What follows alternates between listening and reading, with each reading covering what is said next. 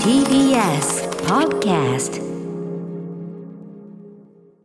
はい水曜日です。日比さんよろしくお願いします。はい、六時です。よろしくお願いしね、ます。今日はあのスタジオに日比さんお越しいただいて、はい。なんかこうチェックの黄色のベースのチェックのシャツとでなんかポニーテールでパンツルックで、あすげえかっこいいねっつってなんか今日日比さんって。はい言ってたらまあロケだったんですよね。そうなんですよ。うん。まあ4月が間もなくということで、新しいやっぱりね、うん。この時期ってこう番組がまあリニューアルされたり、新しくなったりっていう、はい。ちょっと忙しい時期なんですけど、ええ。毎年、うん。まあそれに伴ってと言いますか、はい。まあ N スタ関連なんですけれども、はい。ちょっととある新コーナー。新コーナー。タイトル歌丸さんにちらっと実は言ったんですけど、ええ。ぜひあの解禁になったら言いますけれども、はいまあそのロケがありまして、いいですね。日比ちゃんが生き生きする日比さんがより生き生きする仕事が増えているという。そうなんです。情報量少なめなんですけどギリギリで申し上げると最近その飲酒にまつわるオフィシャルごとが増えているという情報でございます、オフィシャルオフィシャルオフィシャル飲酒ダンディズムが増えているありがとうございます。ありがとうございます。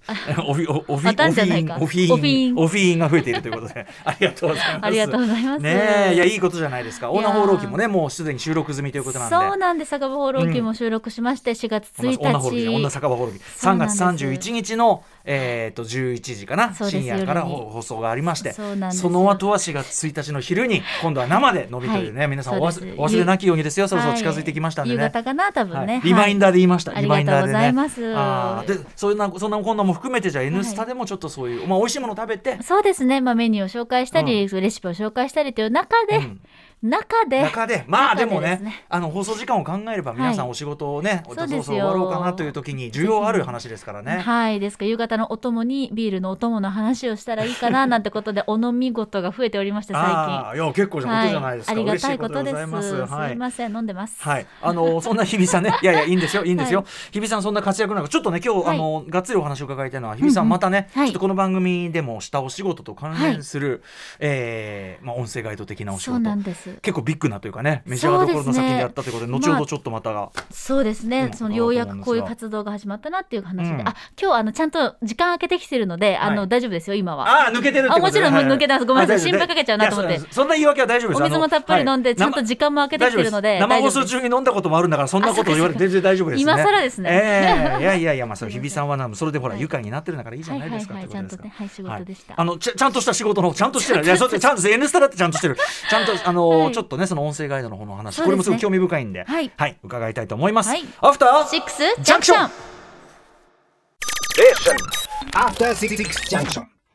3月15日水曜日時刻は今6時3分です。ラジオ同期の方もラジコ同期の方もこんばんは。TBS ラジオをキーステーションにお送りしているカルチャーキュレーションプログラムアフターシックスジャンクション通称アドロク。パーソナリティは私ラップグループライムスターのラッパー歌丸です。そしてはい水曜パートナー TBS アナウンサーの日々真央子です、はい順調にまあもちろんあのね、えー飲みの仕事もあるのも結構ですし、はい。まあ報道の方も忙しくやってるという中で、なんとか。はい、この番組でもねあのたびたび特集もしてきた映像に対する音声ガイド、まあ、目が見えない人に映画をちゃんと見てもらおうとかね映像作品を楽しんでもらおうという音声ガイド。今もう映画館とだいぶね普及してまいりました。そうですね。この番組でもいっぱいいろんな話してきましたが、ドラマの音声ガイドというのをやられたんですね。そうなんですよ、実はですね今火曜ドラマ「夕暮れに手をつなぐ」という広瀬すずさんうん。永瀬廉さんが出演されている、主演されている、まあはい。ドラマがあるんですけれども、それの昨日放送分だった9話の、まあ、か音声解説と TBS では呼んでるんですが、音声解説を実は担当いたしまして。音声解説って言うとなんかね監督とかさあの DVD の特典って音声解説言うじゃない、うん。なんかそっちと混同しちゃうから TBS も本当音声ガイドとかねなんとかうんうん別の言い方した方がいい気もするが音声解説ね TBS ではね。ですから、あのはい。TVer とかで今そのもう過去作というか、えー、と昨日の9話はあの配信されてるので、うん。それであの解説音声バージョンみたいなのもあるので、あの合わせてお聞きいただけるんですけど。ドラマのやっぱりこういう今音声ガイドとあえて言いますけど、音声ガイドはいやまあやることが多いので、今までね映画作品、はい。ね、やったりして骨紙もやりました、はい。骨紙はもともとそのセリフで埋め尽くされてるような作品じゃない。むしろ映像表現が多いからそこの難しさってことだったけど、おそらくですがドラマでですずちゃんとね、うん。れんくん、はい。ね多分そのなんていうかな言語的な表現が多かろうというかねもともとね。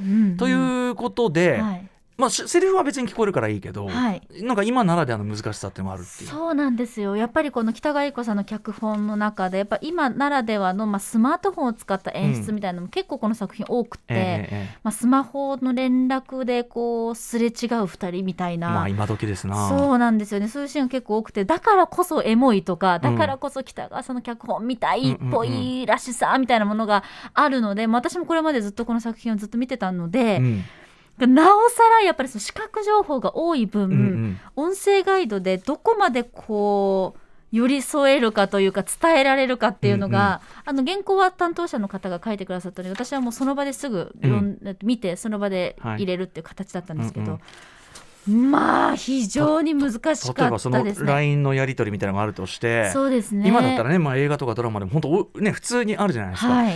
でもあれやっぱ音声ガイドでなんかやるとしたら少なくともその書いてある文字情報は読まなきゃいけないしそうなんです。しかもあれってこう結構テンポ感がね、はい。プップッとこうくるもんだししかもそれが既読ついたのかつかないのかとかそうそうそうそうそう。なんかありとあらゆること文字情報がちょっと普通より3倍ぐらいになるっていうか。そうなんですよ。取り消したとか、うんなんて送ったかとか、あとあこうあの点々点でさ向こう書いてる。書いている向こう書いてるとかさなんか。ないじゃないですか。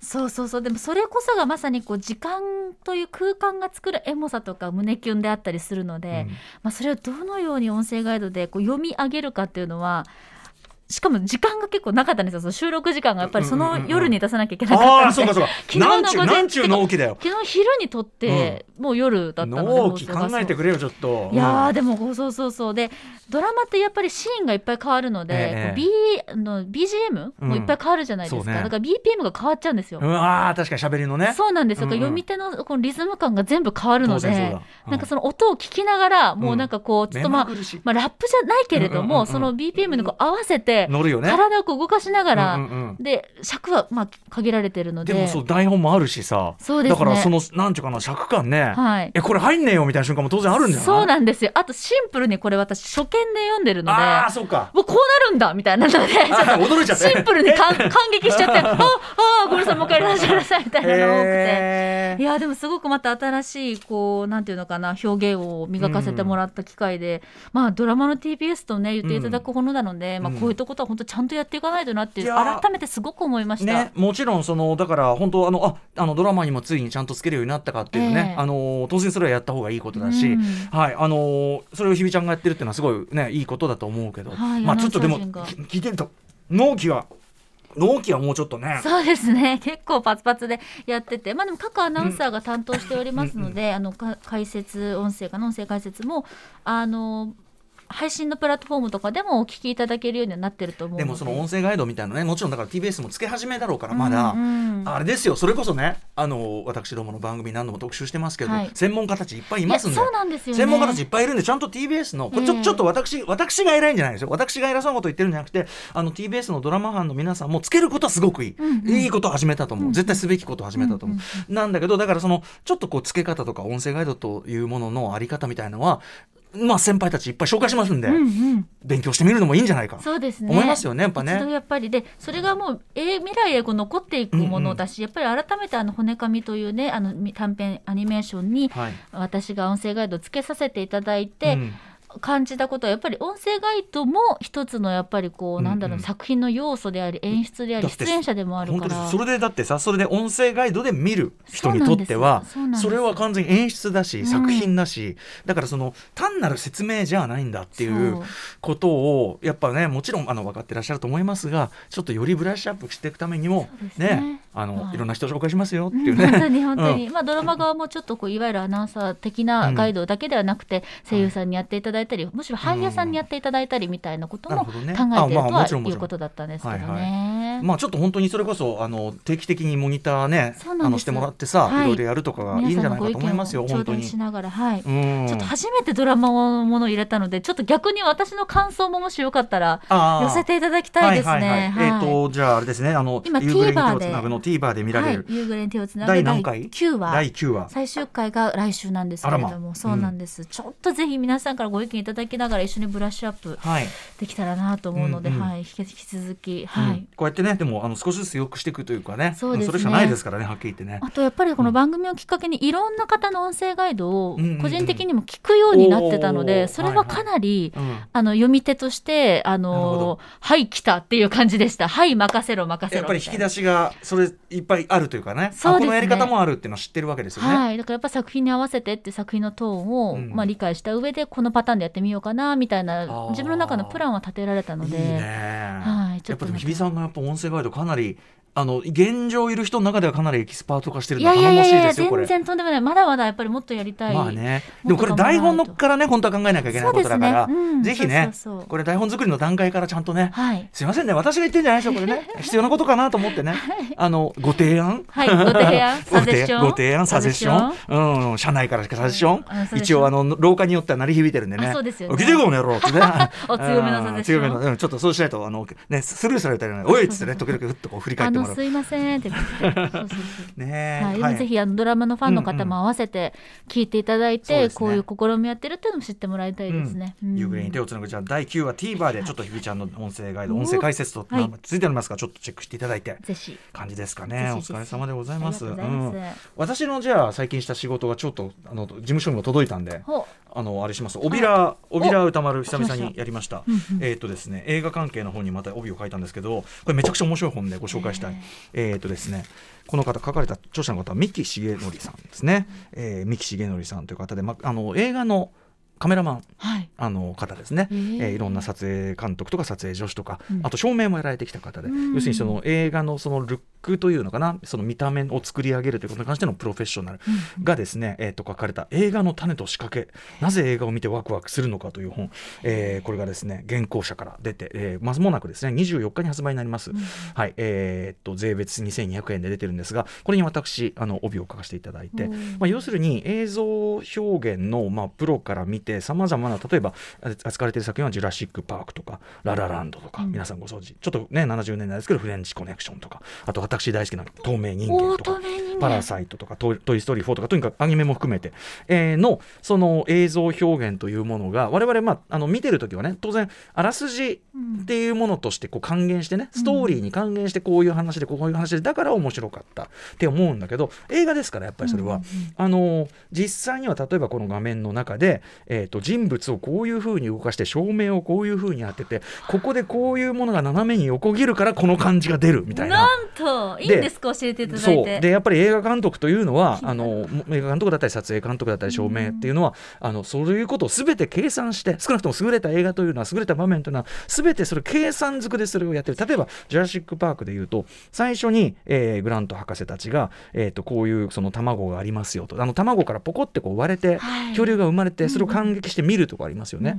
そでそこの流れの一連のシーンの人物の動きとカメラの動きみたいなのを、まあ、イラストでこう説明されてるわけですミキさんが。でそれによって最初はその新しいテクノロジーだったりとかあとその恐竜が本当に目の前で蘇っているという件にワクワクしているその登場人物たちでその登場人物たちのその感情に沿って我々観客見てるわけですけど、まあ、簡単に言えば途中でそのあれですねマルコム博士というあのジェフ・ゴールドブラム演じるあの背の高いね、マルコム博士だけがその発明にちょっとこれいいのかっつってこんなことしていいのかって意を唱え出すわけです。で実際その科学者たちも最初ははしゃいでたけど確かにっていうちょっと確かにみたいな感じになるんだけど、うんその瞬間にこう例えばこういうふうに照明とかの、えー、と当て方とかが変化してさっきまではすごくポジティブな感じがしていたものが、えー、とすごく不安感を誘うものにどんどん変わっていくみたいなのを当然スピルバーグは大変計算してやっています。だからこのただただの説明とかになってしまう口の説明になってしまいがちなところだけどちゃんとその映像とか俳優の動かし方とかあの照明の当たり方によってでもそれってあのなんていうかなそんなこと一般の観客わかんないって思うかもしれないけど、あのそういうこと言う人いるんだけどそうじゃないんですよね。我々観客は無意識にそれ全部受け取ってるんですよ、それを受け取った上上でこういう話っていうストーリーに還元して認識してる、うん記憶してるだけで我々全部これ見てるんです実は。か。無意識のうちに確認してるって一番すごい説得力ですよね。そうなんですそうなんです。そう演そうそう。バレないのが一番なんです。これ、うん要するにあの、まあ、もちろんその良さもあるけどあこれこういう演出だな。あ凝った演出だな、ん。うまいカメラワークだな。なんてわかる、うん。えーでも本当はそうじゃなくてもう引き込まれてあこういう感情、あこういうかあでもやばいかもみたいな。それがもう自然と操作されちゃってそれって最強の没入感ですよね。そういうことそういうこと。です、まあ、当然スピルバーグともなれば本当に映画うまいスピルバーグですから。うん。とか、まあ、クライマックスの最後ねあのティラノサウルスがバーッとこう出てくるところ。あの旗がふわーってこうね落ちてくる、はいはい。えーあの演出皆さん覚えてると思いますけど。あのし布ね布が布がふわーっと落ちてくる。あの布がもたらすそのなんていうかな動的効果というかそれが、あのー観客に与える印象でやっぱスピルバーガーそれを絶対計算してこうやっているみたいな要するに斜めの線が入ると躍動感が画面に出るわけですけどみたいな。でこの最初はこういう平行な画面だったのがここで斜めの画面になってこうなるみたいなことをですねああのー場面ごとに。で、まあ、非常に分かりやすい場面をねその、あのーミキさんは挙げられてどれもやってるんで私帯でこういうこと書いてます、えーライムスターたまる映画の面白さはあらすじにあらず作品に触れた誰もが間違いなく堪能していながら通常ほとんど意識されることがない映像の文体、その驚くべき緻密さと豊かさを本性を改めて明らかにしてくれる。あの名作のあの名場面今すぐ見直したい。これ本当にそういう作品になってるんです。オビラーさすがです。オビラーでございます。そうなん。であのちなみに私なんでこれオビラーやってるかというとミキさんと、まあ、その編集者の方がご連絡いただいて、まあ、その僕の映画表をすごい好んでいただいててあの実際その序文にもこの書いていただいていいですか？ちょっと自慢でジジーマンでさジーマンジーマン。ジーマンしてよろしいですか？あのいろんな方にお世話になりましたみたいにミキさん書いてらっしゃる中で、えっと、なるべく専門用語を使わないで書くことについてはライムスター歌村さんの映画表を直接的間接的に参考にさせていただきました。まあ私もねそのあの言ってることは多分本格的な映画評論とかで言ってるようなことなんだけどそれを語彙をはい。あのできるだけ平易に、うんあのしてやるみたいなことは心がけておりますので、あのすごくそこを組んでいただいたのはめちゃくちゃ嬉しいんです。はい、なので、えー、三木重則さんというねで他にも本当にあのど画面の解析いろいろ本当にすごいんでフレンチコネクションがなんであんなにハラハラするのかとかあの有名なこかあの透明人間はすごい気になるな。透明人間はやっぱりねその僕映画の表の中でも言いましたけど、はい。あの通常では例えば例えば1個だけ例を挙げるならパンってねカメラをこう横にこうね平行にこう振る左右に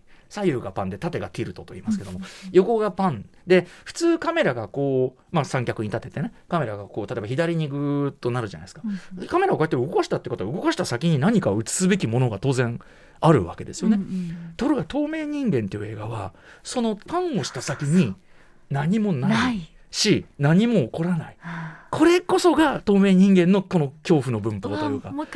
だし あとその普通の画面で言えばちょっとおかしい例えばキッチンの場面ですね。キッチンに主人立っててで料理してるんですけどちょっとまず普通この料理のただ料理の場面撮るにしてはちょっと引きすぎなんですねカメラが。うん。うんちょっと空間が無駄に空いてるんですよね、うんうんうん。で料理してると。えこれどうなんのかな？ででそうするとこうあのー我々が感じるのはつまり透明人間なんでこれはそこに何かいるんじゃないか、あとカットがその場面ってその料理の場面ですけど何も起こんない場面なのに無駄に長いんですようん。だからなあこれ何か。起こるんじゃないか？このままみいたいな。る感だし期待しちゃうし。起こる感みたいなものをはいつまり不在とか起こらないことによるいる感っていうの？逆説的な。うん。それがすごくうまいのが、まあ、透明人間なんですけどまさにミキさんそれはカメラマンの立場からそれを表現されてたりとかですね。あのーまあ、あのこういうなんていうかな具体的に作品の映像の、ね、場面を使って解説したりするような本って海外ものとかは結構、あのーたまに出てたりするんですけど、うんうんうん。私も前マスターズショットかなんか紹介したことあると思うんですがあの日本の方しかもその日本のプロのカメラマンの方評論家とかじゃなくて、うんうん。があの書かれてるって本っていうのはなかなか今までなかったし種明かしはい。していただいてる。カメラワークのみならずその俳優の動線とかあとこの方やっぱ照明もやってらっしゃるんで照明の当て方とかもあのすごく照明の色合いとかねそういうのも含めて。であの部分によってはこういう専門的なカメラのそのえ絞りレンズの絞りを超えてるとこういう効果があるよだからあの要はプロを志してる方の「How to」としてもあのとっても直接役立つ作品だと思うしだから今実際に映画を撮ってらっしゃる映像作品撮ってらっしゃる方もめちゃくちゃはね。いすごくあのーめちゃくちゃ面白い本なんでへ。ー映を鑑賞している側としてもなるほどこういうことだったのかってことが分かることでまた新しい映画に出会った時に発見が増えますよね。もちろん見方っていうのがおそらく重層的豊かになると思いますし、うん。ええ何よりその例えば「ジュラシック・パーク」のあのた卵のところの場面もう一回見直したくなるあの他の場面本当に見直したくなるというような一冊でございます。改めて、えー、三木重則さん、えー映画の種と仕掛けなぜ映画を見てワクワクするのか、えー原稿者から、えー税別2200円で、えー、と3月24日から発売ということなんでもうそろそろ発売なんですかね帯ら私歌丸書いておりますのでぜひよろしくお願いいたします、私の宣伝はこの本が本当に面白いということでございますはいということではいお疲れ様でございました。お疲れ様です まだ続きますか。ここからですけど。は いそうそうそうそう メニュー紹介でございます。はーい。この後すぐはカルチャー界の気になる人、物、動きを紹介します。カルチャートークのコーナーです。今夜はあさって3月17日から開催されます TBS ドキュメンタリー映画祭について、プロデューサーの大久保亮さんにお話を伺います。はい、えーそして7時からは日替わりでライブや DJ プレイをお送りする音楽コーナーライブダイレクト今夜のゲストはこの方ですやっぱもうこの歌歌今一発聞いただけで完全にその人の世界、完全に古内東子の世界になる。唯一すごいこと。本当唯一無二ですね、うん。先週3月8日にデビュー30周年記念オリジナルアルバム第2弾果てしないことをリリースされたシンガーソングライターの古内東子さん。番組2度目のご登場です。そしてはい、その後は毎月第3水曜日にお送りしています。SDGs ジャンクション地球を笑顔にするラジオ。今夜のゲストも実は歌丸さんの映画表に助けてもらったという方なんですね。お。ポリポリ。ね しみにはい そして7時45分頃からは新概念提唱型投稿コーナーアーカイブマジ大事精神を体現する企画過去録です。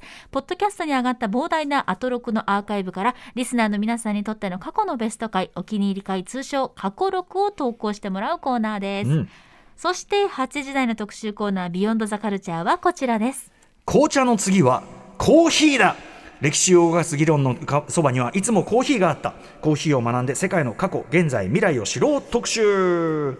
はいこの番組ちょいちょいねチョコレート特集紅茶特集など嗜好品にまつわる特集をお送りしておりますが今回はコーヒー。私はある意味コーヒー、えー、と今までの中で一番本当に毎日のようにね今まさにコーヒー飲んでますし、はい、手元にあります、はいうん。そんなコーヒー毎日飲んでいるという方他にもねたくさんいらっしゃると思うんですが実はコーヒーの貿易取引総額は石油に次いで2番目。それそのその比較ピンとこないんだけ本ど当に。何その飲みすぎ人類コーヒー。そうなんです。あ世界中1日20億杯ものコーヒーが飲まれているそうなんですね。まあ、それほどまでに世界中で愛されているコーヒーですが大衆の心をつかみコミュニティ作りに影響を与えるということから体制側に弾圧されたという歴史もあったそうです。うん、ということで人々はなぜコーヒーを片手にコミュニティを作り議論を深めてきたのかそしてそんな議論からどんな風に世界が変化していったのか。第15回ワールドバリスタチャンピオンの井崎秀則さんにたっぷり解説していただきます。番組への感想質問リアルタイムでお待ちしています。アドレスは歌丸アットマーク tbs.co.jp 歌丸アットマーク tbs.co.jp まで番組ステッカー差し上げています。そして SNS も稼働中です。Twitter、LINE、Instagram それぞれフォローお願いいたします。さらにこれは過去録にもつながるものですが、各種配信プラットフォームのポッドキャストなどでも過去の放送をお楽しみいただけます。合わせてチェックお願いいたします。それではアフターシックスジャンクション。行ってみよう.はい先ほどのオープニングで日比さんがですね、はい。えっとドラマ「夕暮れに手をつなぐ」第9回のね第9話の、えっと音声ガイドつけられたという話されてましたけど、えっとくしくもというべきでしょうか。あのー日比さんがはい。音声ガイドをつけられた骨紙を含むですね、えっと、山村浩二監督作あるいは山村浩二さんのプロデュース作品、えーがですね4作品が、えっと、明日からシネマチュプキ田端で凱旋上映いい始まるんだそうです。めちゃくちゃいいタイミングってことでございます。えっ、と、山村浩二監督の、えっ、と、幾多の北という作品、あと、北極熊すっごく今、この2作と、骨紙、矢野穂波監督ですね。はい。あと、山村浩二かあのさんプロデュースのミニポッケの大きな庭で、この4作品をやるということでございます。えっ、と、明日からで、ちょっとだ、だん、時間はちょっといろいろあったりするんで、うんうんはい、皆さんいろいろ調べてください。あと、舞台挨拶とかもあったりするところですよすか山村浩二監督と矢野穂波監督でね、番組にお越しいただいたり師匠と弟子とねもう世界の矢野穂波ですからもうね今やね。うんなのであの日比さんのはい骨紙これまさにねシネマチュプキですから音声ガイド付きで 映画館で見れるんだよい。やーぜひね見ていただきたいですね。日比さんは台本も書いてるんだから日比さんの作品ですいある意味。やいやいやいやいや急に出ました照れ始める。ものすごいかものすごい紙をものすごい勢いでこすっている。もじもじし始める。火が出る勢いでこすっている。あ指が指が。After Six Junction.